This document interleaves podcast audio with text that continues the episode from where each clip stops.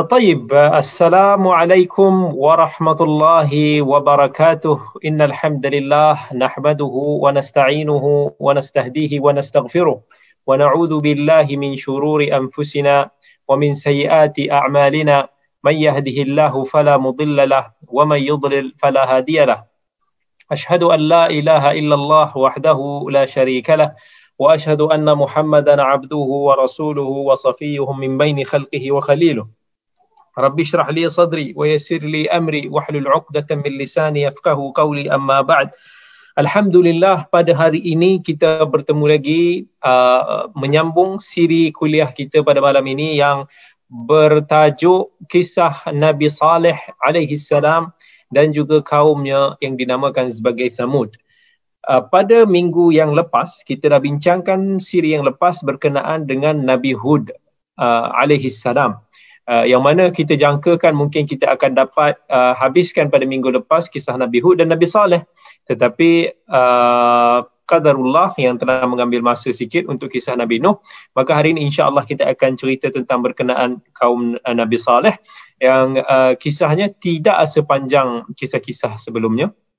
Tetapi uh, insya-Allah jika berkesempatan juga kita akan ambil sedikit tentang mukaddimah berkenaan dengan uh, Nabi Ibrahim uh, Khalilullah alaihi salam. Baik, uh, sebelum itu uh, untuk maklumat uh, sahabat-sahabat yang dikasihi sekalian, pada malam ini kita bersiaran uh, seperti biasa menerusi tiga uh, saluran. Yang pertamanya daripada kelas khas kita di Zoom dan juga kita bersiaran secara live di Live 5G Dr. Kamilin Jamilin Official dan juga kita bersiaran secara live menerusi Facebook page Global Ihsan uh, yang telah saya sharekan juga di page saya.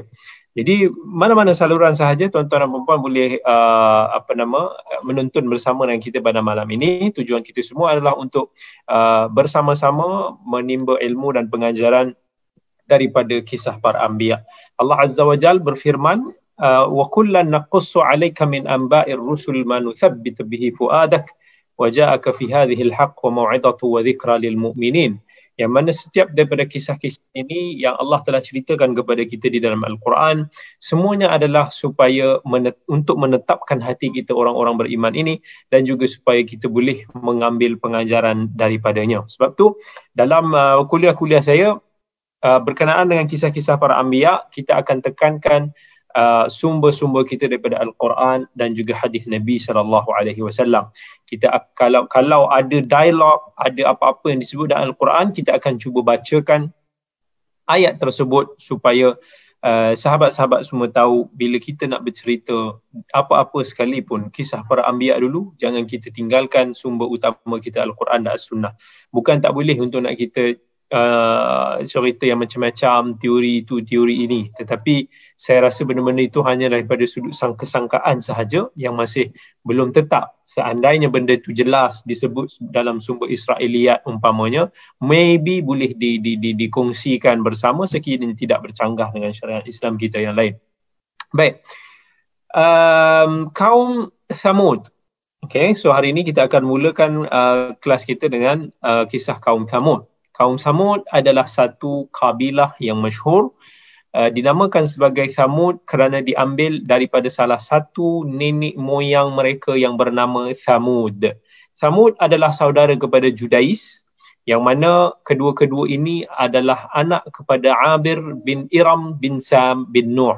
Kan Iram ni uh, kita dah sebut uh, dia adalah juga nenek moyang kepada kaum Ad kaum Ad yang diutuskan kepada mereka ini Nabi Hud.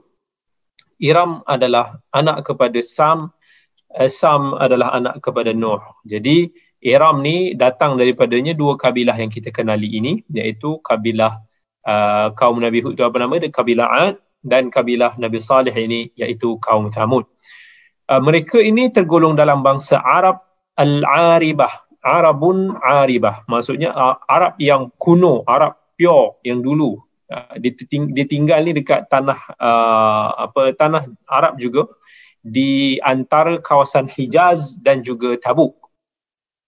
Rasulullah sallallahu alaihi wasallam uh, pernah melawati daerah tersebut ketika beliau dan orang-orang Islam sedang menuju ke Tabuk. Nanti insya-Allah kita akan uh, isyaratkan kepada hadisnya. Uh, mereka kaum Samud ini muncul setelah kaum Ad mereka juga menyembah berhala sebagaimana yang dilakukan oleh kaum Ad maka Allah Subhanahu wa taala mengutuskan kepada mereka seorang nabi yang berasal daripada kalangan mereka sendiri uh, yang bernama Saleh bin Ubaid bin Masih bin Ubaid bin Hajar bin Thamud bin Abir bin Iram bin Sam bin Nuh. Ini mengikut apa yang telah disebut oleh Al-Imam Ibn Kathir rahmatullahi alaih dalam kitab Al-Bidayah wa Nihayah. Uh, ada juga sebahagian daripada ulama yang menyebut uh, dia punya sanad keturunan yang lain uh, tetapi uh, semuanya bersepakat bahawa dia adalah keturunan kepada Sam bin Nuh. Nabi Allah Saleh alaihi salam menyeru kaumnya ini untuk menyembah Allah seperti mana seruan para anbiya yang lain untuk tidak menyekutukan Allah dengan sesuatu apapun. Nabi Saleh juga seperti Nabi Hud yang lalu yang juga declare tentang dia berlepas diri daripada berhala-berhala uh, yang dipersekutukan ataupun yang uh, dipersekutukan dengan Allah itu. Maka sebahagian daripada kaumnya yang beriman dan majoritinya pula kufur kepada seruannya. Mereka yang kufur ini menyakiti Nabi Saleh sama ada menerusi ucapan ataupun menerusi perbuatan. Even sebahagian daripada mereka yang teringin untuk nak membunuh Nabi Saleh. And uh, at the end of the story nanti kita akan ceritakan macam mana mereka membunuh unta betina yang telah Allah jadikan sebagai mukjizat Nabi Saleh uh, dan kemudiannya Allah membinasakan kaum ini sebagaimana yang telah difirmankan oleh Allah Azza wa Jalla وإلى ثمود أخاهم صالحا قال يا قوم اعبدوا الله ما لكم من إله غيره قد جاءتكم بينة من ربكم هذه ناقة الله لكم آية فذروها تأكل في أرض الله ولا تمسوها بسوء فيأخذكم عذاب أليم Ini surah Al-A'raf Allah kata, kami telah mengutuskan kepada kaum Samud itu saudara mereka iaitu orang daripada kalangan mereka sendiri Nabi Saleh dan dia berkata wahai kaumku sembahlah Allah sesekali tidak ada sekutu baginya sesungguhnya telah datang bukti yang nyata kepada Tuhanmu daripada Tuhanmu. Unta betina Allah ini menjadi tanda bagimu. Maka biarkanlah dia makan di bumi Allah ini. Dan janganlah kamu mengganggunya dengan apa-apa gangguan sekalipun uh, yang kerananya kamu akan ditimpa dengan azab yang pedih.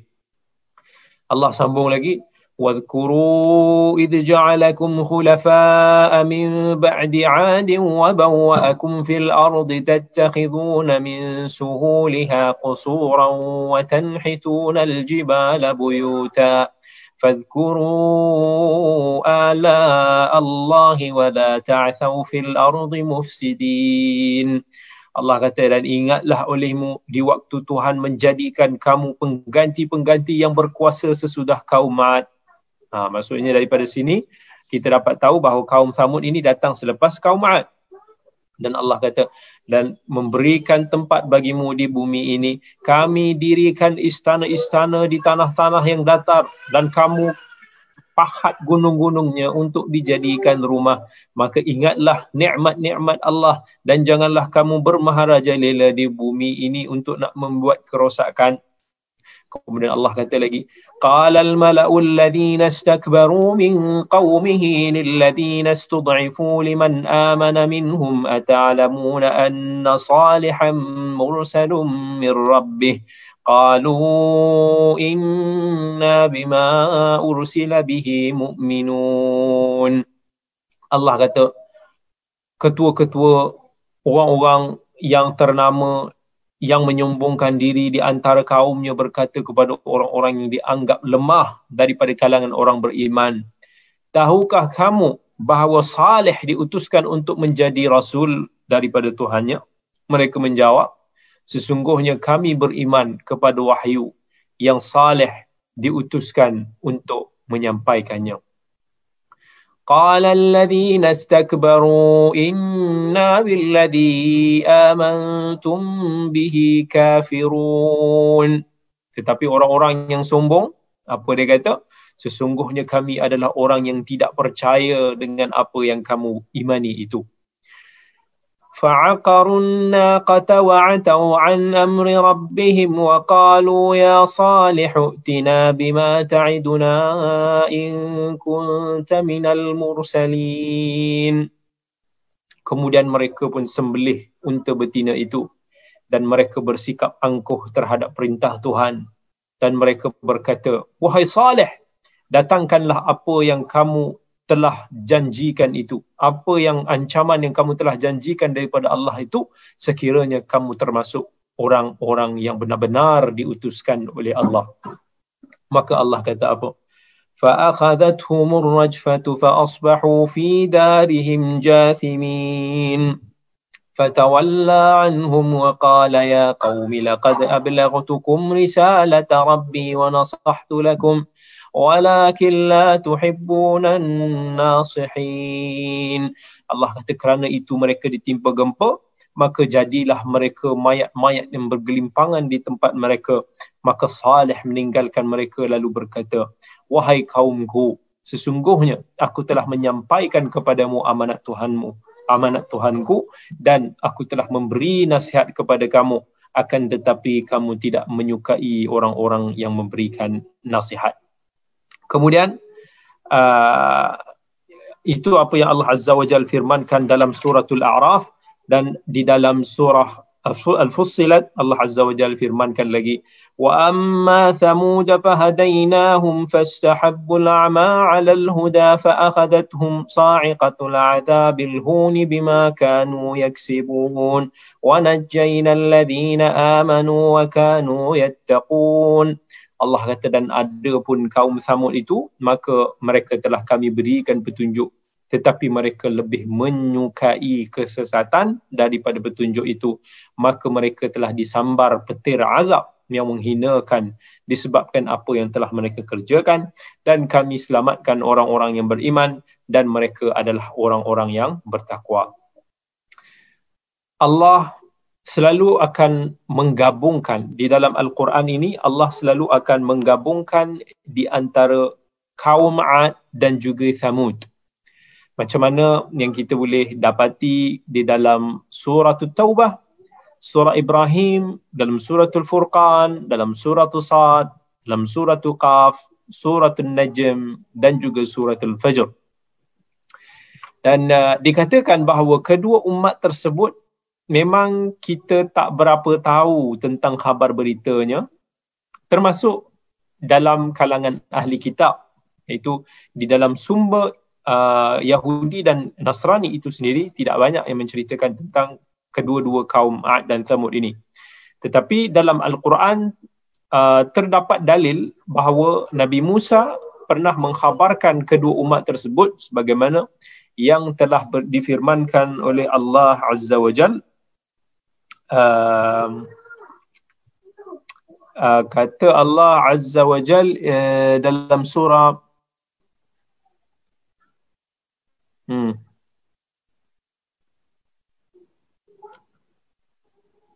apa mana saya tak ingat dia punya ayat dia tetapi secara zahir uh, apa yang secara zahirnya ungkapan di atas uh, ataupun ungkapan Nabi Musa uh, ada menyebut tentang bangsa Arab yang dahulu yang mana dia ingatkan kaumnya supaya uh, apa nama ingat balik tentang khabar-khabar yang terdahulu yang mengingatkan which is itu satu isyarat kepada kaum Ad dan juga kaum Thamud. Uh, kemudian yang penting sekarang adalah macam mana kita uh, nak bicarakan tentang kisah-kisah kaum Ad dan Thamud ini dan kita tengok macam mana Allah selamatkan Nabi Saleh dan orang-orang yang beriman dan macam mana Allah membinasakan kaum-kaum yang zalim di atas kekufuran dan penentangan mereka terhadap rasul mereka. And uh, sebelum ini kita juga telah menyebutkan tentang uh, kelebihan kaum Ad Okay, tapi sayangnya kaum Samud ini tidak mengambil pengajaran daripada apa yang menimpa kaum Ad.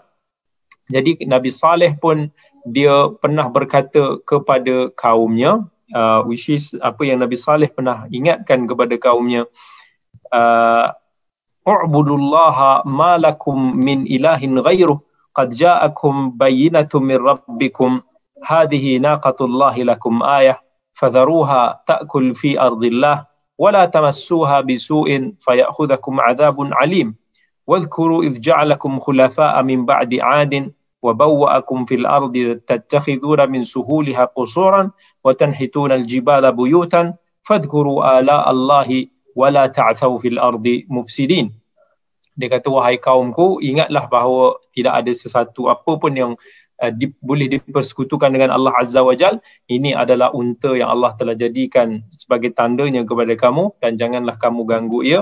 Kerana k- kalau tidak kamu akan ditimpa dengan azab seksa yang pedih. Allah telah menjadikan kamu sebagai pengganti kaum Ma'ad kamu ada kehebatan untuk nak mendirikan rumah-rumah yang besar di atas tanah-tanah. Kamu mampu untuk nak memahat gunung-gunung untuk nak dijadikan rumah dan janganlah kamu bermahareja lela di muka bumi ini untuk nak membuat kerosakan. Iaitu Allah gantikan kaum Ma'ad ini uh, dengan satu kaum lagi yang mana kehebatan mereka juga tidak kurang hebat daripada kaum Ma'ad dulu. And uh, kalau kita tengok contohnya uh, peninggalan-peninggalan di Petra Jordan. Kan? Kat, kat Jordan tu ada lagi peninggalan kita boleh tengok. Macam mana indahnya ukiran-ukiran kaum-kaum dahulu yang telah memahat gunung-gunung untuk nak dijadikan sebagai rumah. It's such a beautiful place. Uh, I've been there before once. Um, cuaca yang cantik, macam mana kita tengok saluran-saluran air yang mereka buat uh, di di lereng-lereng gunung itu semuanya it's a kind of amazing architecture uh, yang yang kita boleh tengok betapa hebatnya manusia-manusia pada zaman dulu uh, kemampuan mereka untuk nak mendirikan ketamadunan yang tersembunyi yang yang yang tersendiri. Uh, sebab tu Allah Azza wa Jal ingatkan mereka uh, Allah ingatkan lagi Allah kata atatrakun atutrakuna fi ma hahuna aminin fi jannatin uh, wa uyun fi jannatin wa uyun wa zuru'in wa nakhlin tal'uha hadim Allah kata adakah kamu akan dibiarkan tinggal di sini di negeri kamu ini dengan aman di dalam kebun-kebun serta mata air dan tanam-tanaman dan pohon-pohon kurma yang lembut. Maksudnya saling bersusun antara satu sama lain yang sangat indah, yang sangat menakjubkan. Dan kemudian Allah Azza wa Jal firmankan lagi, Allah kata, وتنحتون من الجبال بيوتا فارهين فاتقوا الله واطيعون ولا تطيعوا امر المسرفين الذين يفسدون في الارض ولا يصلحون Allah kata dan kamu pahat sebahagian daripada gunung-gunung untuk nak dijadikan rumah-rumah maka bertakwalah kepada Allah dan taatlah kepadaku dan janganlah kamu mentaati perintah orang-orang yang melampaui batas yang telah membuat kerusakan di muka bumi ini uh, yang tiada kebaikan. Dan kemudian Allah juga berfirman uh, yang bermaksud uh, Allah kata ya qaumi ibudullaha ma lakum min ilahin ghairuh huwa ansha'akum minal ardi wasta'marakum fiha kan Allah kata sembahlah Allah tak ada Tuhan selain daripadanya. Allah yang telah uh, kira kata memakmurkan muka bumi ini melalui kamu. Uh, kemudian Allah ada sebut lagi dalam surah Hud Allah ingatkan yang apa yang kita bagi tahu tadi. Kemudian Allah kata fastaghfiru thumma tubu ilaih kerana itu mohonlah keampunan daripada Allah bertaubatlah kepadanya iaitu tinggalkanlah segala dosa-dosa yang kalian telah lakukan dan segeralah kembali untuk nak beribadah kepada Allah. Sesungguhnya Allah itu maha penerima taubat. Dan kemudian uh, apa nama? Allah kata lagi um, qalu Inna Rabbi qaribun mujib. Qalu ya Salih qad kunta fina marjuwan qabla hadha. Dia kata sesungguhnya Tuhanku ini sangat dekat lagi memperkenankan doa hambanya. Dan kaum Samud kata, Wahai Saleh, sesungguhnya kamu sebelum ini adalah seorang yang di antara yang kami harapkan.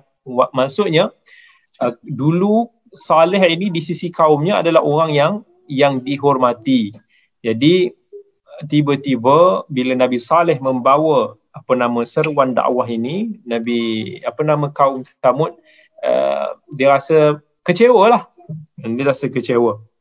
Jadi dia kata, Atanhana an na'budu ma ya'budu aba'una wa innana la fi shakkin mimma tad'una ilayhi murib. Uh, قال يا قوم أرأيتم إن كنت على بينة من ربي وآتاني منه رحمة فمن ينصرني من الله إن عصيته فما tazidunani ghaira takhsir apa yang dikatakan kaum nabi kaum nabi saleh ini kata apakah kamu melarang kami untuk menyembah apa yang disembah oleh bapa-bapa kami dan sesungguhnya kami betul-betul dalam keraguan yang menggelisahkan terhadap agama yang telah kamu serukan kepada kami lalu nabi saleh pun kata wahai kaumku bagaimana pendapatmu jika aku membawakan bukti yang nyata daripada Tuhanku dan diberinya aku rahmat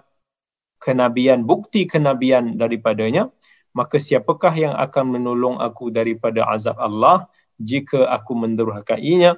Sebab itu kamu tidak menambah apa-apa pun selain daripada kerugian. Ha, kalau kita tengok dan kita faham ungkapan Nabi Saleh ini, dia sebenarnya adalah satu ungkapan yang penuh dengan kelembutan uh, dalam berbicara dan menyeru kaumnya dengan cara yang baik.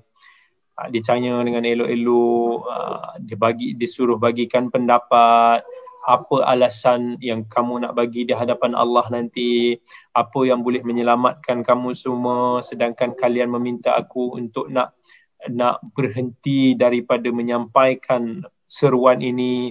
Dan aku tidak mungkin akan meninggalkan hal ini. Kerana ini adalah merupakan kewajipanku. Sekiranya aku berhenti dari dakwah ini nescaya tak ada seorang pun yang dapat menolong untuk menyelamatkan aku daripadanya aku akan tetap menyeru kalian kepada Allah Azza wa Jal. Tiada sekutu baginya hingga Allah memutuskan perkara uh, di antara aku dan juga kalian. Ini satu ungkapan yang sangat lembut dakwah yang sangat halus daripada Nabi Allah Saleh. Kemudian dia orang balas baliklah. Ha, dia orang balas balik um, dia kata innama kamu ini adalah seorang yang telah terkena sihir. Minal musahharin innama anta minal musahharin ha. maksudnya kamu ni dah terkena terkena something wrong ni. Kan? Uh, benda ni lah yang telah membuatkan kamu lupa kepada agama nenek moyang kamu ni. So ini adalah sama juga tuduhan yang telah dilemparkan uh, kepada Nabi Muhammad kita sallallahu alaihi wasallam. Ada juga ada juga yang kata uh, ma anta illa basharum mithluna. Kamu ini juga adalah manusia yang sama seperti kami. Ada yang juga kata uh, fa'ti bi ayatin un kunta minas sadiqin. Jika kamu itu betul, maka datangkanlah kepada kami satu tanda, satu mukjizat yang boleh membuktikan kebenaran kamu. Kemudian Nabi Saleh berkata sebagaimana yang tertera dalam firman Allah Azza wa Jal, qala hadhihi naqah laha kemudian Nabi kata jangan janganlah kamu ini adalah unta. Ini adalah unta yang Allah telah datangkan sebagai mukjizat uh, dan janganlah kamu sentuh dia dengan apa-apa kejahatan yang akan menyebabkan kamu ditimpa oleh azab yang besar. Um, kemudian Allah Azza wa Jalla sebut dalam Al-Quran qad ja'atkum bayyinatun min rabbikum. Hadhihi naqatullahi lakum ayah fadharuha ta'kulu fi ardillah wa la tamassuha bisu fayakhudhukum adabun alim. Allah kata ini adalah untin, unta betina yang Allah telah jadikan tanda bagi kamu. Maka biarkanlah dia makan di muka bumi Allah ini. Jangan kamu ganggu dia jangan kamu halang dia apa-apa bentuk gangguan pun jangan buat. Kalau tidak kamu akan ditimpa oleh siksaan Allah yang pedih. Mana para mufassirin ahli tafsir telah menyimpulkan bahawa satu hari kaum Thamud, ini cerita mereka ini, satu hari kaum Thamud telah berkumpul di tempat satu tempat. Uh, Nabi Saleh datang kepada mereka dan berdakwah menyeru mereka kepada Allah menasihati mereka. Uh, dan kaumnya itu pun berkata sanggupkah kamu? Maksudnya boleh tak kamu keluarkan untuk kami seekor unta betina daripada batu ini? Dan ditunjuk pada satu tempat satu batu ni dengan ciri seperti ini ciri seperti ini.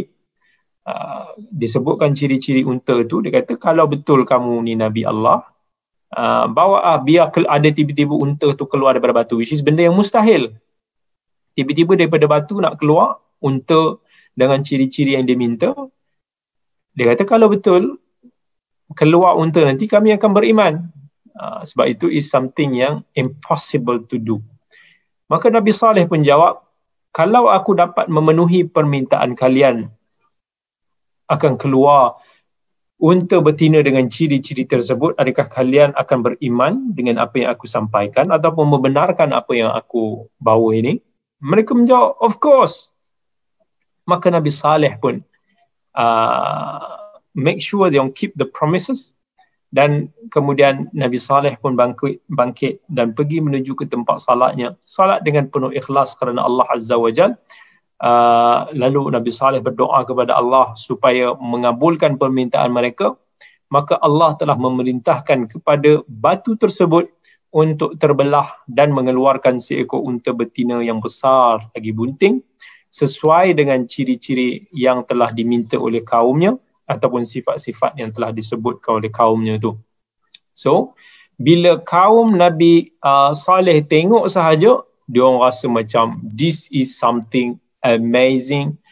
It's a very miracle. Satu kemampuan luar biasa yang merupakan bukti-bukti tanda-tanda kebesaran daripada Allah Azza wa Jal. Sebahagian kecil daripada mereka pun beriman tetapi masih ramai lagi yang angkuh yang masih lagi kekal di dalam kesesatan mereka. Uh, lalu Allah Azza wa Jal pun berfirman fadalamu biha iaitu akhirnya mereka ini telah merancang untuk nak me- menzalimi untuk tersebut yang dia tak mau nak ikut kebenaran dengan munculnya uh, padahal mereka sendiri yang minta untuk tersebut tetapi mereka tidak mau untuk nak dengar Orang yang beriman dikatakan pemimpin bagi orang-orang yang beriman adalah Junda bin Amr bin Mihlah bin Lubaid bin Jawas. Ha, ini adalah pemimpin orang-orang beriman. Uh, tapi dihalang oleh uh, Zu'ab bin Amr bin Lubaid dan Al-Khabbab yang memiliki berhala-berhala uh, ada ataupun Rabab bin Syama'ar bin Jalmas uh, Junda berdakwah kepada kaumnya juga. Uh, so ada juga sebahagian kecil yang tertarik kepada Islam dan sebahagian lain lagi yang tidak mau masuk ke dalam dalam Islam. Mereka bersepakat akhirnya untuk nak membiarkan unta tersebut tinggal di tengah-tengah mereka. Okay, tak apa, it's fine. Uh, we won't annoy her Uh, dia akan biarkan unta-unta tu makan rumput-rumput kat mana-mana lah tanah-tanah mereka ni semua. Hari demi hari unta tu pun makan, unta tu pun minum. Uh, dia jadi macam gile-gile lah. Satu hari giliran unta tu untuk makan dan minum. Satu hari lagi adalah untuk kaumnya untuk nak makan dan minum. Uh, kemudian apa nama dalam Al-Quran Allah Azza wa Jal uh, firman kan dia kata um, sesungguhnya kami akan mengirimkan unta betina sebagai cubaan bagi mereka. Inna mursilun naqata fitnatul lahum. Uh, adakah mereka ini akan beriman ataupun akan mengkufuri Allah azza wajal um, kemudian Allah azza wajal berfirman lagi fartaqibuhum maka tunggulah tindakan mereka. Kita tengok apa yang akan dilakukan oleh kaum Nabi Saleh. Dan Allah kata wastabir dan bersabar.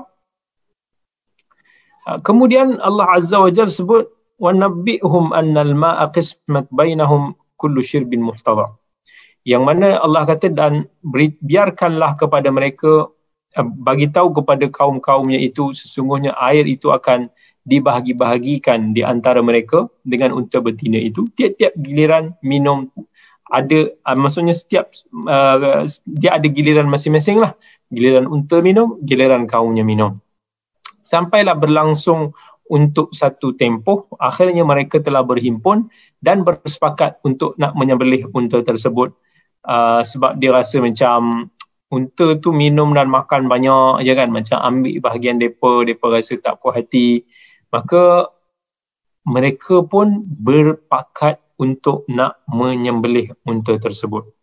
فعقروا الناقة وعتوا عن أمر ربهم وقالوا يا صالح ائتنا بما تعدنا إن كنت من المرسلين Wahai Saleh, lepas dia orang sembelih, dia kata, Wahai Saleh, datangkanlah apa yang kamu ancamkan kepada kami jika betul engkau termasuk daripada orang-orang yang diutuskan oleh Allah. And uh, di dalam uh, Ibnu Kathir rahmatullahi alaih dia mengatakan bahawa ketua perancang yang orang yang merancang untuk nak membunuh unta tersebut adalah Qidar ibn Salif bin Junda. Uh, dia adalah orang yang uh, apa nama di di daripada orang yang merancang lah untuk nak membunuh uh, unta tersebut. Some orang kata bahawa dia adalah anak perzinaan lah. Itu, itu apa yang disebut oleh Ibn Kathir. Ibnu Jarir dan ulama tafsir yang lain menyebut bahawa ada dua orang wanita daripada kaum Thamud yang salah seorang mereka bernama Saduq binti Mihya binti Zuhair yang ada kedudukan dan juga harta yang agak banyak. Uh, sebelumnya ada dia adalah seorang isteri daripada kalangan so, uh, seorang lelaki yang beriman daripada kaum Nabi Saleh. Kemudian telah menceraikan wanita tersebut. Perempuan tersebut uh, uh, ada panggil some of uh, her family member yang bernama Mishra bin Mahraj uh, dan mengatakan bahawa ia akan menyerahkan dirinya bila ia mahu membunuh unta betina tersebut. Wanita yang kedua bernama Unaizah binti Ghuraim binti Majlis. Uh, dia adalah seorang wanita tua yang tidak beriman dan juga ada memiliki beberapa anak perempuan daripada suaminya Zu'ab bin Amr iaitu salah seorang daripada pemimpin orang kafir ketika itu. Uh, wanita tersebut dia, dia kata akan menyerahkan keempat-empat anak perempuannya kepada Qidar bin Salib kalaulah dia boleh berjaya untuk membunuh unta tersebut. Jadi Qidar bin Salif berhak untuk nak pilih mana-mana daripada anak perempuannya yang dia sukai. So maksudnya dia orang ni semua menyerahkan urusan untuk nak membunuh itu kepada Qidar bin Salih. Maka kedua pemuda tersebut pun menerima tawaran untuk nak menyemelih unta betina tersebut dan dia mencari orang-orang yang boleh membantu mereka.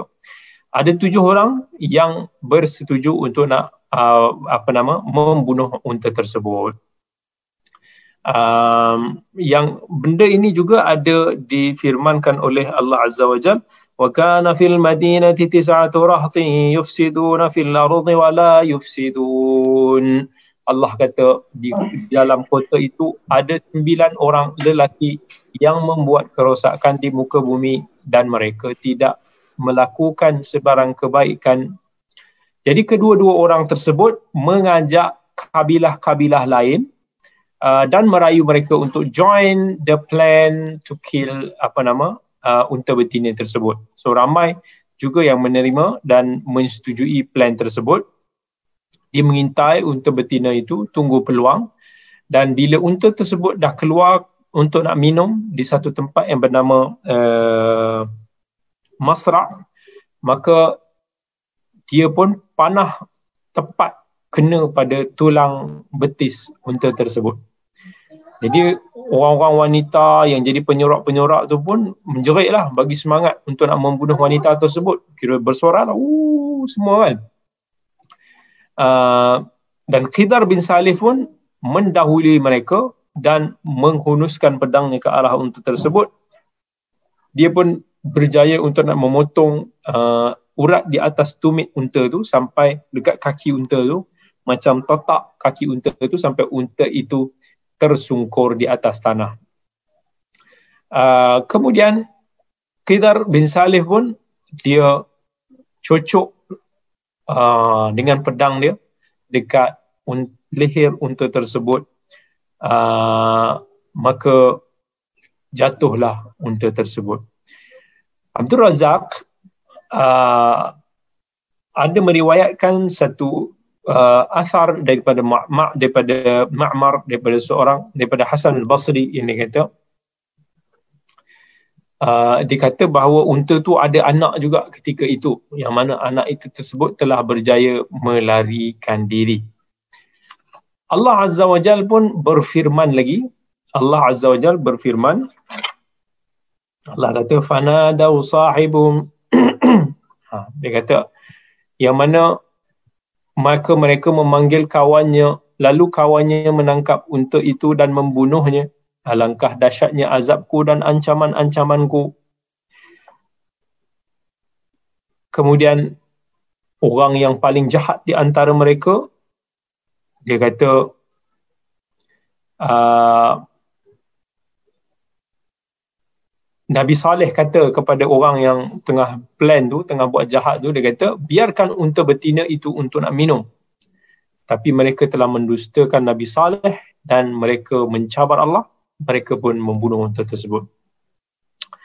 Uh, Al-Imam Ahmad uh, pun ada riwayatkan satu kisah kata Rasulullah sallallahu alaihi wasallam pernah berkhutbah dan menyebutkan tentang kisah unta betina itu yang macam mana kaum Thamud itu datang untuk nak sembelih dia.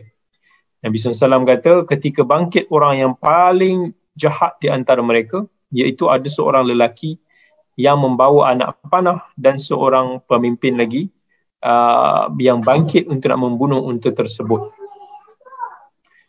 Ha, so ini ini kisah uh, macam mana mereka ini bunuh.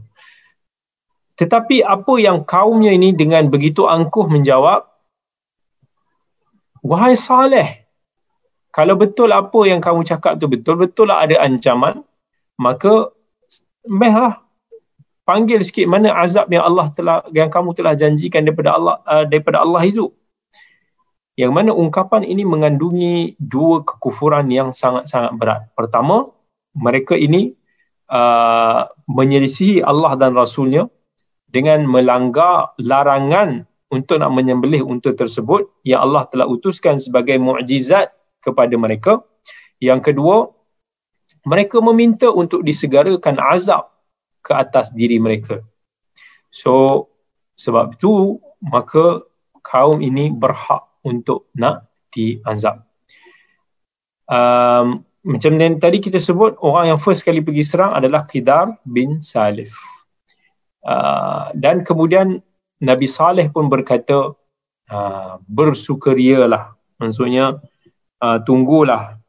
Tamatta'u fi darikum thalathat ayyam dhalika wa'dun ghair makdzub bersukarialah kamu. Enjoy yourself for three days. Uh, apa nama selepas itu kamu nantikanlah azab daripada Allah azza wajal uh, wa makaru makran wa makarna makran wa hum la yash'urun. Fanzur kaifa kana 'aqibatu makrihim anna dammarnahum wa qaumahum ajma'in. Fatilka buyutuhum khawiyah bima zalamu inna fi dhalika laayah liqaumin ya'lamun. Kan? Uh, Allah azza wa jalla kata dan mereka telah merancanakan tipu daya dan kami juga telah ada perancangan kami sendiri tetapi mereka tidak sedar maka perhatikanlah betapa sesungguhnya akibat tipu daya mereka itu kami akan binasakan mereka dan kaum mereka semuanya. Uh, iaitu Allah Azza wa Jal uh, pada hari Kamis dikatakan pada hari Kamis iaitu hari pertama setelah berlalunya tiga hari wajah kaum-kaum Samud pun berubah kepada kekuning-kuningan. Mana dah mula ada petanda-petanda. Dan di petang hari, uh, dia orang pun kata, oh dah berlalu satu hari daripada batas waktunya. Di hari yang kedua, yang telah dijanjikan itu wajah mereka berubah berwarna kemerah-merahan. Dan dia orang pun kata, ah, dua hari dah berlalu, tak ada apa pun. Hari ketiga, yang uh, wajah mereka pun berubah menjadi kehitam-hitaman. Dan mereka kata, okay, dah habis, it's over three days. Kemudian, pada hari Ahad, uh, setelah tiba waktu yang telah dijanjikan, uh, dia orang tak tahu apa yang Allah akan timpakan kepada mereka. Ketika matahari terbit, keluarlah ataupun muncullah satu suara daripada langit dan gempa daripada bawah mereka uh, yang telah menyebabkan mereka menjadi mayat-mayat yang tidak bernyawa lagi. Tak ada seorang pun daripada kalangan mereka yang uh, hidup. Uh, semua yang kufur kepada Allah telah mati. So ini antara apa yang telah terjadi kepada kaum Nabi Saleh kerana mereka ini tidak mau menerima nasihat. Sebab tu kata Nabi Saleh, Ya qaumi laqad ablaghtukum risalata rabbi wa nasahtu lakum. Wahai kaumku, sesungguhnya aku telah menyampaikan, memberikan nasihat kepada kamu, tetapi kamu tidak mau menerima nasihat. Walakin la tuhibbuna nasihin. Kau tak mau aku uh, tak mau untuk nak menerima nasihat. Okey. So sebenarnya kisah ini pernah uh, kisah tentang kaum Samud ini, tempat kaum Samud ni uh, Madain Saleh ada di di di di Saudi, satu kawasan yang bernama Madain Saleh. Boleh pergi ke kawasan tersebut untuk nak melihat sebahagian lagi kesan-kesan tinggalan daripada kaum Samud uh, yang masih lagi berbaki di sana. Nabi ketika sampai di sana, Nabi ingatkan para sahabatnya tentang tentang apa nama apa yang telah dilakukan oleh oleh kaum Nabi Nabi Saleh ini. Tetapi Nabi Nabi sallallahu alaihi wasallam dalam kisah tersebut melarang sahabatnya untuk masuk ke kawasan tersebut. Nabi kata aku khawatir kamu akan ditimpa dengan apa yang menimpa kaum Samud.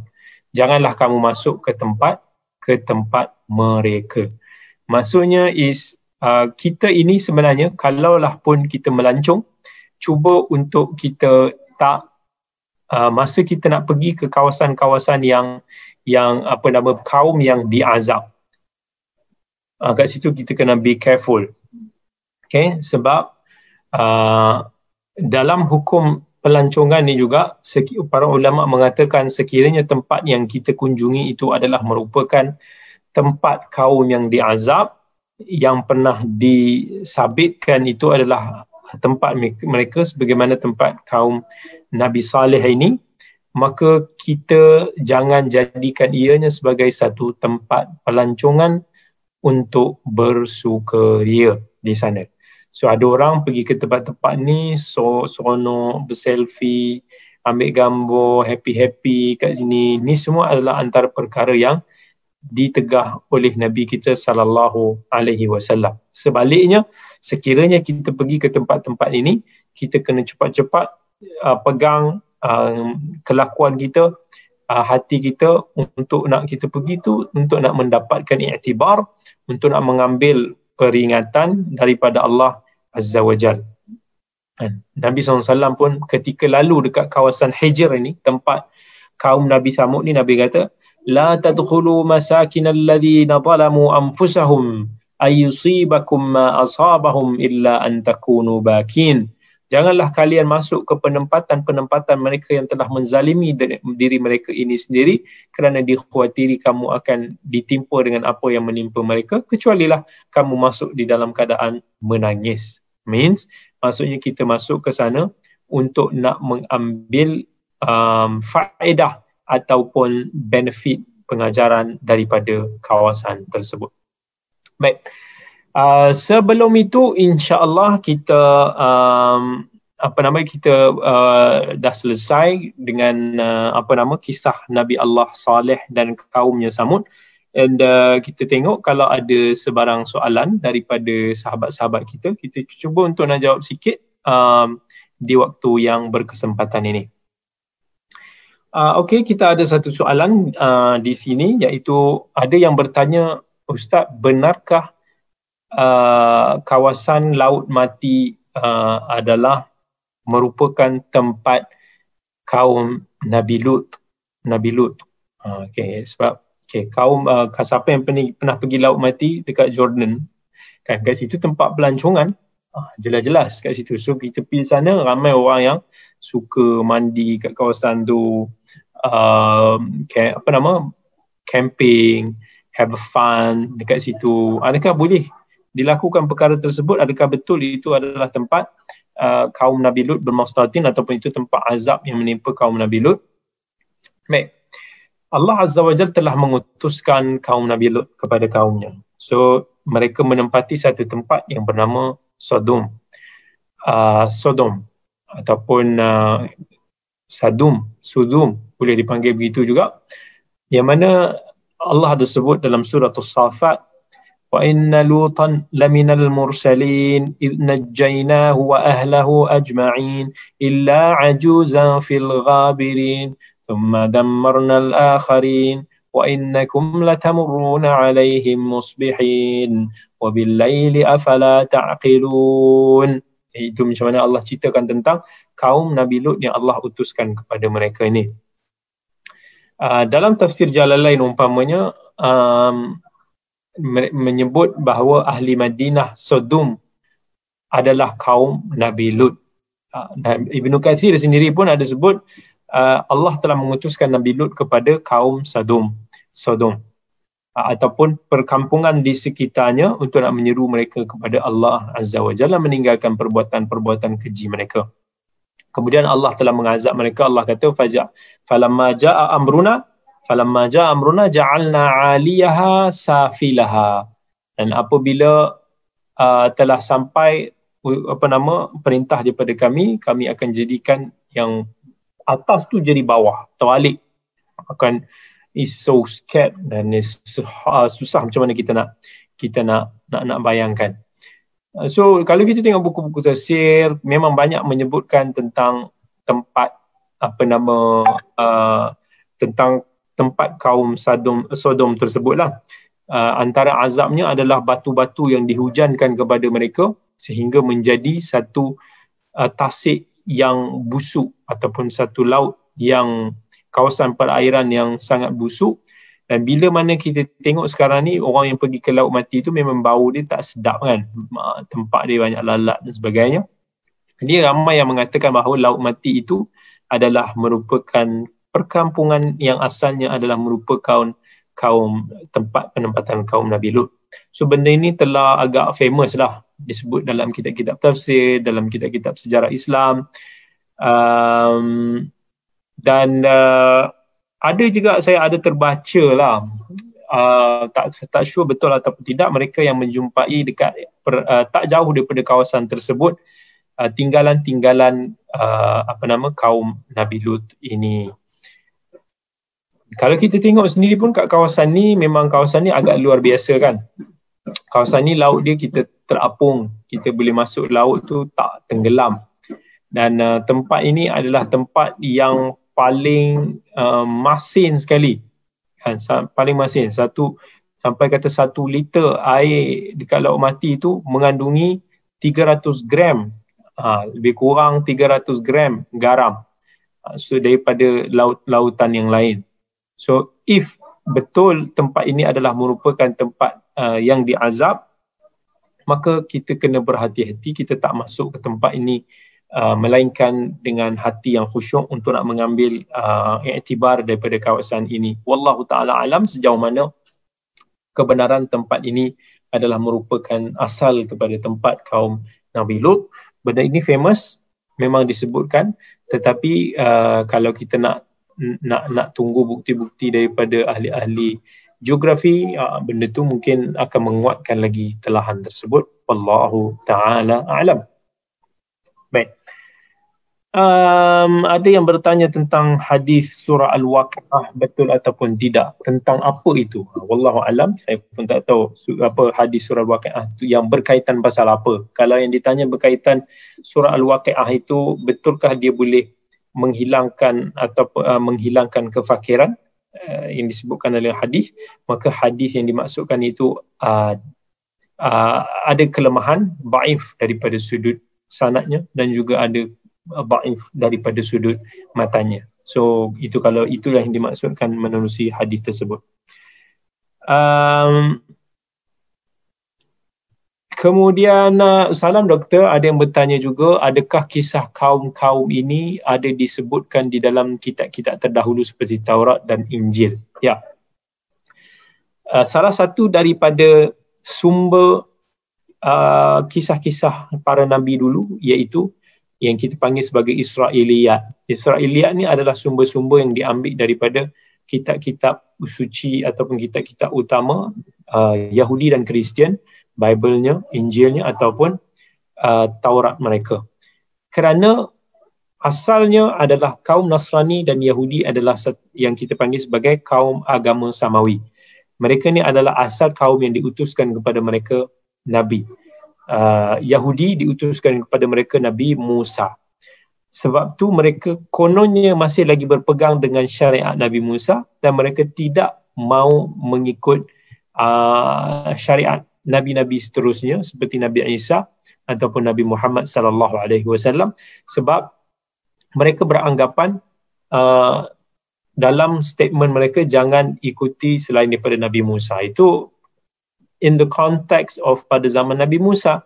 Tetapi bila telah diutuskan kepada Nabi Muhammad SAW Nabi kata kalaulah Nabi Musa itu masih hidup lagi pada zaman aku ini secaya mereka dia akan mengikuti akan mengikuti aku jadi itu betul kalau ditanya adakah uh, sos tu ada di dalam kitab-kitab tu ya itu salah satu daripada sos-sos itu. Yang mana rujukan-rujukan itu juga ada diambil oleh para sejarawan persatuan Islam Ibnu Kathir, Ibn Jarir dan mereka meriwayatkan Israiliyat di dalam kitab-kitab tafsir sendiri.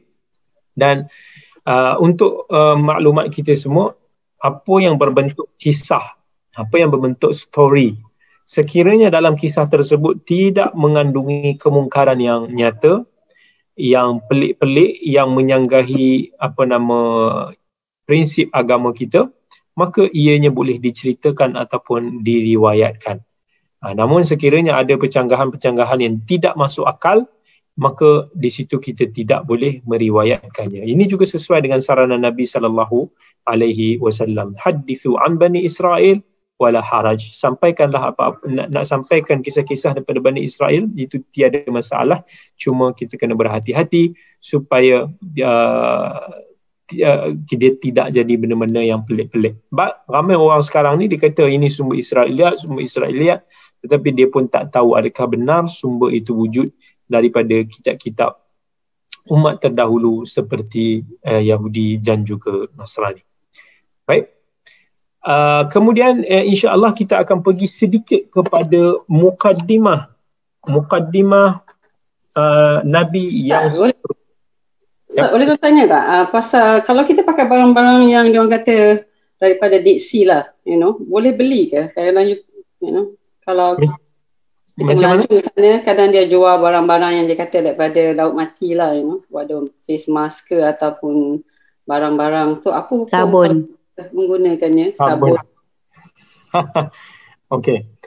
Uh, dia asalnya asal kepada sesuatu apa pun benda tu adalah harus. Maksudnya bolehkah uh, yang bertanya bertanya bolehkah kita membeli barang-barang yang dikatakan ianya berasal daripada Dead Sea ataupun laut mati tersebut. Asal untuk nak kita menggunakan urusan perkara-perkara ini semuanya adalah harus asalnya.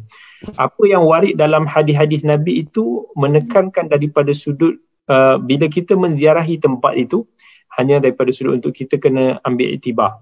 Tapi kalau kita nak menggunakan sebagai satu contoh, even kita nak gunakan laut mati itu sendiri sebagai air minum kita, katakanlah kalau boleh minum lah ataupun kalau boleh proses untuk dijadikan air minum, maka itu tidak menjadi masalah.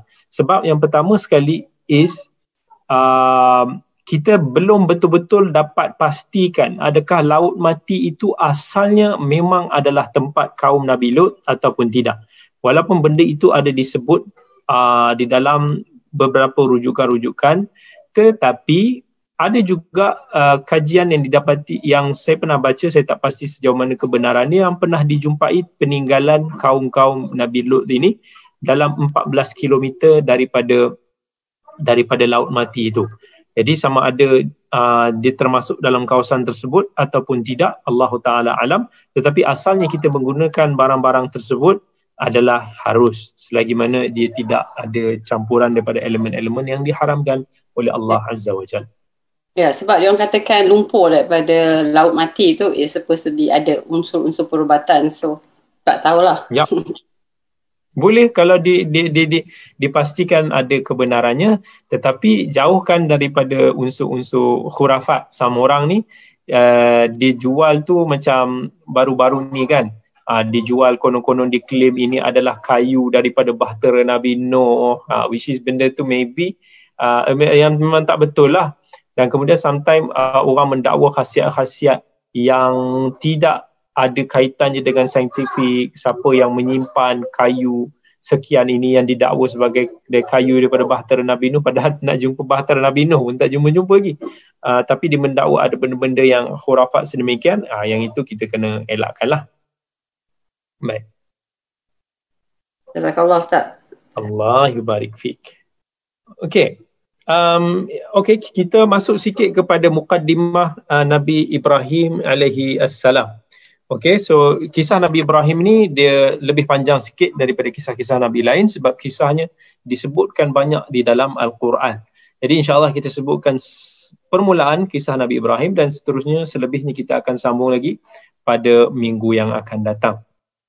Okay, Nabi Ibrahim alaihi salam Allah ada sebut tentang nama ayah dia. Okey, yang yang yang yang yang yang kita ingat apa nasab Nabi Ibrahim Ibrahim bin Azar bin Nahor bin Saru bin Rahu bin Faligh bin Abir bin Shalih bin Al-Fakhshat ni semua bin Sam bin Nuh yang disebutkan dalam Al-Quran adalah nama ayah kepada Nabi Ibrahim alaihi salam. Ni Allah kata wa id qala Ibrahimu li abihi azara atattakhidhu asnaman aliha. Ketika mana Nabi Ibrahim me, berkata kepada ayahnya Azar. So ayahnya Azar. Kenapa kamu mengambil berhala sebagai sembahan kamu? Dan dalam hadis uh, riwayat Al-Bukhari juga Nabi sallallahu alaihi wasallam pernah bersabda, "Yalqa Ibrahimu abahu Azar Azar yaumal qiyamah." Di akhirat kiamat nanti Nabi Ibrahim akan bertemu dengan ayahnya Azar. Jadi memang benda ini disepakati oleh para ulama Cuma ada sebahagian daripada riwayat menyebut bahawa ayah kepada Nabi Ibrahim bernama Tarih. Tarih. Tetapi um, perbahasan yang berlaku di kalangan mereka tak bermaksud Tarih dan Azar itu individu yang berbeza kerana boleh jadi Tarih itu adalah merupakan gelaran kepada Azar. Dan Ibnu Kathir rahimahullah di, telah menyebut dalam Qisasul Anbiya, Qisasul Anbiya Ibrahim di punya nasab dia adalah Ibrahim bin Tarih bin Nahur bin Saruq bin Ragu bin Falih bin Abir bin Shalih bin Arfakshat bin Sam bin Nuh. Uh, so yang ini di nasab ini telah diambil dari Ibnu Kathir daripada uh, sumber-sumber ahli ahli kitab. Dikatakan bahawa Nabi Ibrahim alaihissalam dilahirkan di di Babylon, di Babil, uh, di di Iraq ada yang kata beliau dilahirkan di satu kawasan di Dimashq. Uh, yang paling strong iaitu beliau dilahirkan di Babil di Iraq. Dan kemudiannya dia berkahwin dengan seorang wanita yang bernama Sarah. Nah, yang itu uh, nanti kita akan bincangkan tentang ini. Adakah Sarah itu adalah uh, anak kepada pak ciknya atau uh, Haran iaitu adakah Sarah itu adalah sepupu nama Nabi Ibrahim ataupun adakah Sarah itu adalah putri kepada Raja Haran Raja Haran di Dimashq Damsyik yang telah beriman? Uh, Allah Taala alam sama ada Sarah itu daripada uh, uh, anak kepada yang mana dan yang mana. Uh, dikatakan bahawa asal kaum Nabi Ibrahim ini uh, mereka ini menyembah bintang-bintang dan juga mereka ini menyembah menyembah perhala, menyembah patung. Lalu Allah telah mengutuskan Nabi Ibrahim alaihissalam untuk nak menyeru mereka ke jalan hidayah. Baik. Dalam Al-Quran, Allah ada menceritakan tentang kelebihan Nabi Ibrahim Allah kata Adam wa Nuhan wa ala Ibrahim wa ala Imran ala alamin. Sesungguhnya Allah telah memilih satu pilihan yang special. Nabi Adam, Nuh, family Ibrahim, family Imran ke atas sekalian alam. Okay. Jadi sebagai mukaddimah, insyaAllah kita akan sebutkan sikit beberapa kelebihan Nabi Ibrahim yang apa yang dimasukkan bila Allah kata Inna Allah astafa sesungguhnya Allah telah memilih maksudnya telah mengistimewakan Nabi Ibrahim. Apakah keistimewaan Nabi Ibrahim alaihissalam yang pertama sekali which is the the highest uh, kelebihan Nabi Ibrahim alaihissalam Allah telah melantiknya menjadikannya sebagai kekasih yang istimewa. Allah kata dalam Al-Quran wattakhadallahu ibrahim khalila Allah telah mengambil Ibrahim sebagai khalil. Bila disebut sebagai khalil khalil ni something yang very special to you. So, kita kata kekasih pilihan lah. Itu kelebihan Nabi Ibrahim yang pertama.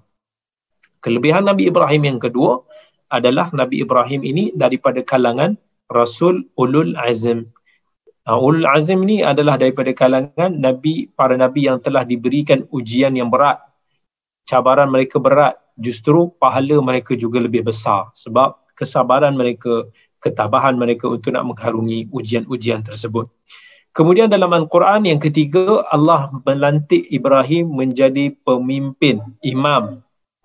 Bukan imam solat semata-mata, tapi maksudnya someone yang very, uh, kita kata, significant, very symbolic. Bila Allah kata wa idzibtala Ibrahim rabbuhu bikalimatin fa atammahun qala inni ja'iluka lin-nasi imama. Sesungguhnya kami telah menjadikan kamu wahai Ibrahim sebagai imam. Imam tu maksudnya is menjadi ikutan. Ha, sebab tu kita tengok banyak daripada syariat kita Nabi Muhammad sallallahu alaihi wasallam sebahagiannya yang yang berasal juga daripada syariat Nabi Ibrahim. Yang paling besar adalah haji. Allah kata dalam Quran, وَأَذِّنْ فِي النَّاسِ بِالْحَجِّ يَأْتُوكَ رِجَالًا وَعَلَى كُلِّ ضَامِرٍ يَأْتِينَ مِنْ كُلِّ فَجٍّ عَمِيقٍ Allah suruh kepada Nabi Ibrahim untuk nak panggil manusia supaya datang menunaikan haji. Maka manusia ini akan datang menunaikan haji daripada seluruh pelusuk. Ha, itu itu itu Ibrahim. So dia menjadi syariat ini telah menjadi billion of umat Islam punya ikutan untuk yang telah Allah uh, perintahkan kepada kita. So dia adalah seorang imam. Uh, kemudian is uh, Allah uh, antara kelebihan Nabi Ibrahim Allah telah menjadikan para anbiya selepas daripada era Nabi Ibrahim ni semuanya dari dari keturunan Nabi Ibrahim alaihi assalam. Termasuk uh, Nabi Isa, Nabi-Nabi selepas daripada itu, semua adalah daripada keturunan Nabi Ibrahim. Kerana itu dia dipanggil sebagai Abul Anbiya, sebagai bapa para Nabi. Allah kata, وَجَعَلَهَا كَلِمَةً بَاقِيَةً فِي عَقِبِهِ uh, itu itu itu kelebihan Nabi Ibrahim alaihissalam. Yang kelima, Allah telah mengurniakan kecerdasan yang luar biasa kepada Nabi Ibrahim alaihissalam. ولقد آتينا إبراهيم رشده من قبل وكنا به عالمين daripada kecil Allah telah beri, beri dia rushd rushd ni satu petunjuk satu uh, kecerdasan yang luar biasa yang keenam uh, Allah telah memperlihatkan kepada Nabi Ibrahim alaihi salam sebahagian besar daripada kekuasaan Allah di langit dan di bumi untuk nak menambah keyakinan Nabi Ibrahim alaihi salam. Yang ini telah Allah firmankan dalam Al-Quran. Wa kadzalika nuri Ibrahim malakut as-samawati wal ardi wa liyakuna minal muqinin. Yang ketujuh Allah telah uh, memberikan yang kedudukan yang istimewa setelah Nabi Ibrahim percaya dengan ujian yang telah Allah berikan kepadanya iaitu berupa uh, sembelihan dikena sembelih anaknya sendiri. Uh, Allah kata wa nadainahu ayya ibrahim qad saddaqta ru'ya inna kadzalika najzil muhsinin. Kerana dia telah membenarkan mimpi yang Allah telah berikan kepadanya itu maka Allah akan ganjari dengan ganjaran orang yang baik. Yang ketujuh Allah telah menyifatkan Nabi Ibrahim ini sebagai seorang yang siddiq, seorang yang sangat jujur, yang banyak membenarkan, yang tak ada cakap banyak dengan perintah-perintah Allah ni, dia akan membenarkan. Apa kata Allah Azza wa Jalla? Wadhkur fil kitab Ibrahim innahu kana siddiqan nabiyya. Ingatlah tentang Nabi Allah Ibrahim. Dia sesungguhnya adalah seorang yang nabi yang sangat membenarkan iaitu yang sangat jujur kemudian antara kelebihan Nabi Ibrahim Allah berikannya as-suhuf ha, salah satu daripada uh, macam kitab suci lah yang kita pun tak tahu apa konten dia tapi Allah kata inna hadza la fi suhufil ula suhufi Ibrahim wa Musa. Nah, Allah kata Nabi Ibrahim ada suhuf, Nabi Musa juga ada suhuf. Yang kelebihan yang seterusnya iaitu Allah telah menjadikan mengurniakan mukjizat kepada Nabi Ibrahim antaranya Allah telah menyejukkan api yang sepatutnya membakar Nabi Ibrahim itu Allah kata apa nama Qulna ya narukuni bardan wa salaman ala Ibrahim. Nah, api pun boleh jadi sejuk uh, daripada membakar Nabi Ibrahim dan kisah itu insya-Allah kita akan sebutkan pada siri yang akan dia akan datang. Allah juga telah memberikan persaksian bahawa Nabi Ibrahim ini adalah seorang yang hanifan muslima wa ma ana minal musyrikin yang suci, yang bersih, yang tidak pernah mempersekutukan Allah Azza wa Jal. Uh, dan Allah telah menyifatkan Nabi Ibrahim ni sebagai seorang yang yang sangat taat, yang sangat taat. Inna Ibrahim kana ummatan qanitan lillahi hanifan wa lam yaku minal musyrikin. Seorang qanit. Qanit ni sebagai seorang yang seorang yang sangat-sangat taat. Allah telah mempersaksikan dia adalah seorang yang mukmin. Banyak sangat pujian Allah kepada Nabi Ibrahim ni sebenarnya. Innahu min ibadinal mu'minin. Inna kadzalika najzil muhsinin. Allah puji, Allah puji, Allah sebut apa kelebihan yang Allah berikan kepada Nabi Ibrahim. Dan Allah telah antara kelebihannya yang uh, ke-15 is Allah Azza wa Jal menjadikannya sebagai uswah ataupun teladan kepada orang-orang yang beriman. Apa Allah kata? Qad kanat lakum uswatun hasanatun fi Ibrahim walladina ma'ahu id qalu liqaumihim inna bura'a'u minkum wa mimma ta'buduna min dunillah. Allah telah menjadikan Nabi Ibrahim itu sebagai satu uswah, satu teladan kan yang mana dia sanggup mengat- orang yang begitu gigih prinsipal dalam mempertahankan akidah kami aku ini berlepas diri daripada apa yang kamu persekutukan Allah uh, dan Allah juga menyifatkan Nabi Ibrahim ni sebagai seorang yang bersyukur. Allah kata syakiran li an'umih dia adalah seorang yang bersyukur kepada Allah di atas segala kurniaan. Ijtabah wahadahu ila siratim mustaqim. Kemudian uh, banyak lagi Allah kata Allah berikan dia kebaik ke ke ke ke kebaikan di dunia. Allah berikan jadikan dia sebagai orang-orang yang saleh Allah perintahkan kepada Nabi Ibrahim ini untuk nak membina atau memperbaharui binaan Kaabah tersebut wattakhidu min maqami Ibrahim musalla ya. kemudian Allah telah mengurniakan kepada Nabi Ibrahim ini dua anak yang menjadi nabi dan juga rasul iaitu Nabi Ismail dan juga Nabi Ishaq. Kemudian antara kelebihan Nabi Ibrahim AS ya Allah nak jadikannya sebutan ataupun doa daripada kita untuk Nabi Allah Ibrahim Allah kita akan menyebut tentang Nabi Ibrahim dalam solat kita di dalam zikir pagi dan petang kita. Asbahna ala fitratil islam wa ala kalimatil ikhlas wa ala dini nabiyina muhammadin sallallahu alaihi wasallam wa ala millati abina Ibrahim hanifan musliman wa ma kana minal musyrikin. Itu antara zikir pagi dan petang kita ucapkan. Salawat Ibrahimiyah yang kita baca pada tahiyatul akhir. Kalau tuan-tuan perempuan ada ingat sebut juga tentang Allahumma salli ala Muhammad wa ala ali Muhammad kama sallaita ala Ibrahim wa ala ali Ibrahim wa barik ala Muhammad wa ala ali Muhammad kama barakta ala Ibrahim ala ali Ibrahim fil alamin innaka Hamidum Majid. Itu antara kelebihan Nabi Ibrahim alaihi salam. Allah juga ada memberikan salam kepada Nabi Ibrahim. Salamun ala Ibrahim. Ha, itu itu satu kelebihan Nabi Ibrahim ha, yang sangat-sangat tinggi. Kemudian Allah telah memberikan Nabi Ibrahim ini sebagai seorang yang fasih, sebagai seorang yang petah bercakap, menjadi apa apa dia, dia jadi hujah yang yang very powerful. Allah kata wa tilka hujjatuna atainaha Ibrahim ala qaumihi narfa'u darajatin man nasha. Itu antara kelebihan Nabi Ibrahim alaihi salam.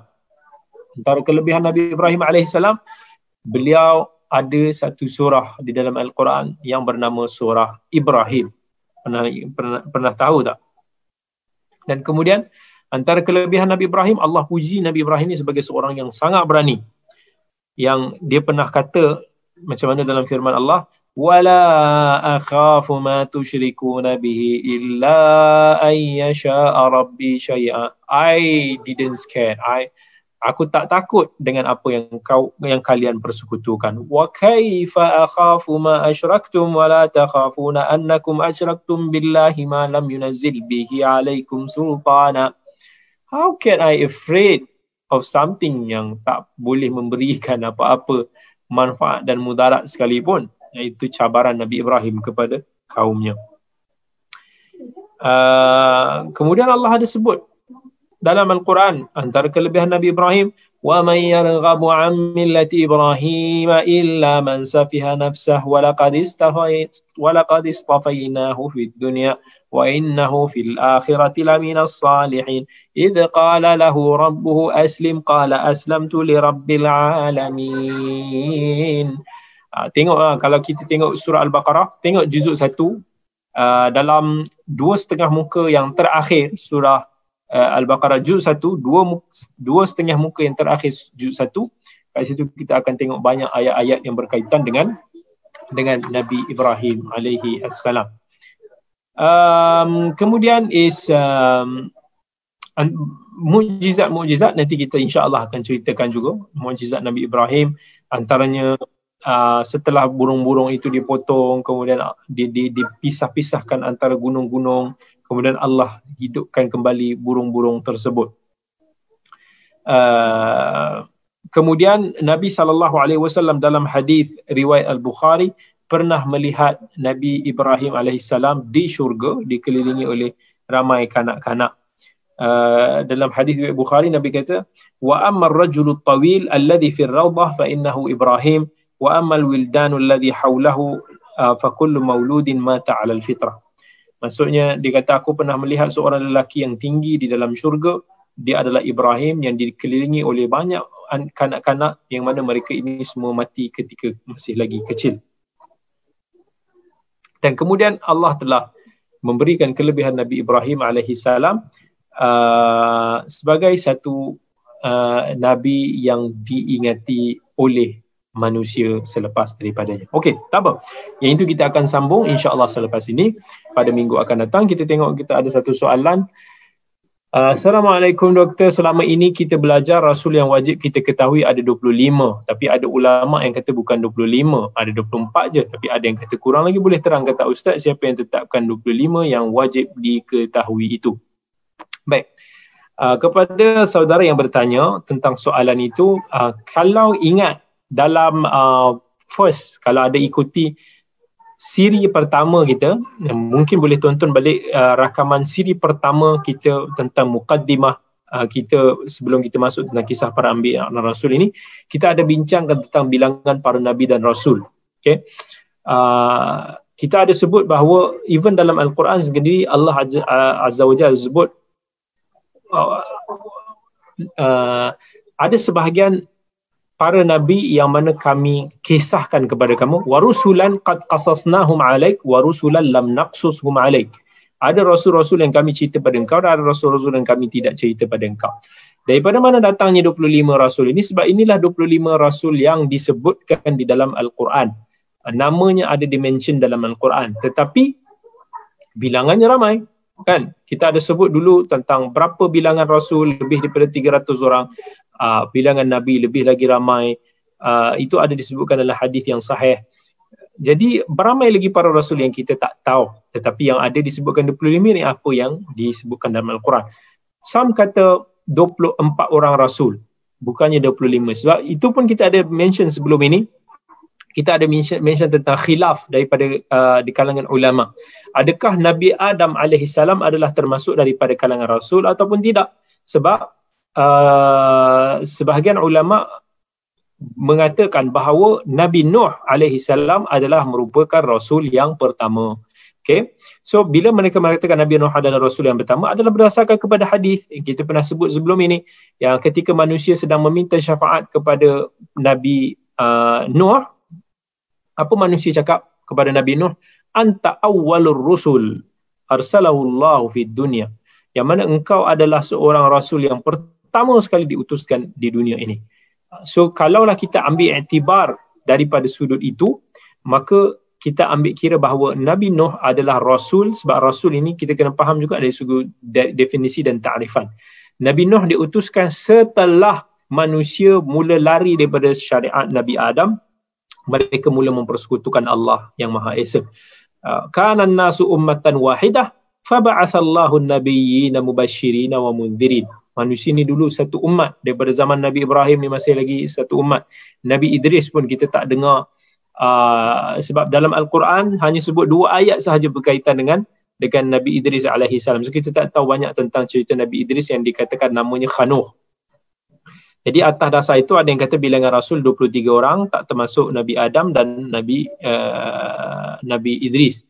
Tetapi kalau nak kata bahawa Nabi Adam itu sebagai Rasul, yang maksudnya Nabi Rasul ini takrif atas takrifan dia diutuskan dengan membawa satu syariat yang baru so mungkin dikatakan Nabi Adam ini daripada sudut dia menyampaikan uh, syariat tersebut kepada uh, anak-anak pinak dan cucu-cucunya uh, tetapi Nabi Nabi Nabi Nuh adalah rasul yang pertama diutuskan setelah manusia ini mensyirikkan Allah Azza wa Jalla okey Okey, terima kasih kepada yang mendoakan saya. Alhamdulillah, tabarakallah. Jadi kemudian ada yang tanya, Ustaz, apakah hukumnya kita pergi ke tempat-tempat begini yang telah ditimpa oleh azab oleh Allah? Ada orang kata kita tidak digalakkan untuk pergi ke tempat begini berdasarkan sirah Rasulullah berjalan cepat melalui tempat yang ditimpa azab ababil betul ke? Soalan yang kedua, Ustaz Azhar itu ayah ke pakcik Nabi Ibrahim? Okay, tadi pun kita dah sebut bahawa Nabi sallallahu alaihi wasallam uh, melarang umatnya untuk kita pergi ke tempat-tempat yang telah ditimpa oleh azab. Nabi kata kepada para sahabatnya, aku khawatir kerana kamu juga akan ditimpa azab seperti mana mereka. Illa antakunu bakin. Kecuali lah kamu masuk ke dalam tempat tersebut dalam keadaan menangis. Which is if you want to go there you have to um, kena ada perasaan untuk jangan jangan suka-suka lah jangan, jangan pergi tempat-tempat macam tu gelak-gelak senyum-senyum. Uh, pergi tempat tu dengan dengan seolah-olah kita risau bahawa Allah akan menurunkan azabnya di situ. Kita pergi ke situ dengan penghayatan sirah. Kita ingat balik kisah-kisah tempat-tempat yang diazab tersebut untuk kita mengambil pengajaran kalaulah kita melanggar perintah Allah juga, maka Allah juga boleh mengazab kita. Walaupun Allah Azza wa Jal, kelebihan yang Allah berikan kepada kita umat ini, Allah tidak menyegerakan azab kepada kita umat ini uh, itu kelebihan umat Muhammad sallallahu alaihi wasallam. Sedangkan umat-umat sebelum Nabi SAW dulu mereka ini akan disegerakan oleh uh, disegerakan azab oleh Allah azza wajalla ya sebab tu Nabi SAW bila masuk dia, dia berjalan cepat. Get up get lost. Tak mau. Uh, diingatkan para sahabat tentang apa yang berlaku dan dia dia dia, dia keluar. Ustaz azab itu ayah ke pakcik Nabi Ibrahim alaihi salam? Okay, ini khilaf di kalangan para sejarawan Islam. Ada yang kata Azar itu walaupun dalam Quran kata wa idh qala Ibrahim li abihi Azar dia kata ab ab kat situ itu bermaksud pak cik. Sebab memang ada asal daripada kata bahasa Arab yang ab itu bermaksud pak cik. Tidak semestinya masuk ayah kandung. Misal kata bila Allah kata dalam Quran wa wasaina Ibrahim uh, uh, wa wasaina uh, ada satu ayat yang Allah kata abaika Ibrahim wa Ishaqa ya Allah kata tentang ayah kamu Ibrahim Ishak. Uh, which is uh, apa nama? Dalam konteks up kat situ tu bukan semestinya ayah kandung. Uh, tetapi dia boleh juga merujuk kepada pak cik umpama. Dan itu juga yang yang dikatakan bahawa bila Nabi kata inna abi wa abaka finnar sesungguhnya ayahku dan ayahmu berada di neraka dimasukkan ayah Nabi itu uh, merujuk kepada pakciknya iaitu Abu Talib dan ini tidak menyalahi dari sudut uruf ataupun tradisi orang Arab itu sendiri sebab tu kata Ibnu Kathir bahawa nama ayah Ibrahim adalah tarikh. Cuma benda yang sangat-sangat-sangat lama kita sukar untuk nak pastikan. Some ulama kata tarikh itu adalah azar at the same place at the same time. Uh, maksudnya dia adalah gelaran kepada azar itu sendiri. Wallahu taala alam dalam Quran sebut dia adalah ab maksudnya ia mestilah merujuk kepada someone is very close to our Ibrahim yang menjaga Ibrahim kalau tidak dia tidak akan dianggap sebagai ab wallahu taala alam. Okay, ada kata Ustaz, apakah kedudukan Nabi Idris jika Nabi Nuh merupakan Nabi pertama? Uh, sebabkan kisah Nabi Idris ataupun Khanuh ini sangat-sangat sikit. Ini kita dah kita dah ceritakan kisah dia pada awal dulu. Uh, kisah dia tu juga tidak panjang sebab tidak begitu detail. Dia dikatakan orang yang pertama menulis menggunakan pen dan sebagainya. Uh, tetapi kisahnya tidak diperincikan banyak baik dalam uh, Quran ataupun daripada sumber-sumber Israeliat itu sendiri banyak khabarnya dengan kaumnya itu tidak begitu dikenal pasti uh, boleh jadi dia hanya meneruskan uh, meneruskan seruan memperingatkan kepada uh, kaumnya tentang apa yang telah disampaikan oleh Nabi Ibrahim alaihissalam ramai ulama bagi bagi tahu bahawa kaum yang pertama sekali mengkufurkan Allah azza wajalla iaitu kaum yang datang pada era Nabi Nuh alaihi assalam. Uh, alright, kalau siapa yang nak tahu lebih lanjut tentang Nabi Ibrahim, yang tanya tentang bangsa Nabi Ibrahim itu semua, insya-Allah kita tunggu pada minggu yang akan datang. Terima kasih banyak-banyak saya ucapkan kepada semua. Kita bertemu lagi pada minggu yang akan datang. Aku qawli hadha wa astaghfirullahal azim li wa lakum. Wassalamualaikum warahmatullahi wabarakatuh.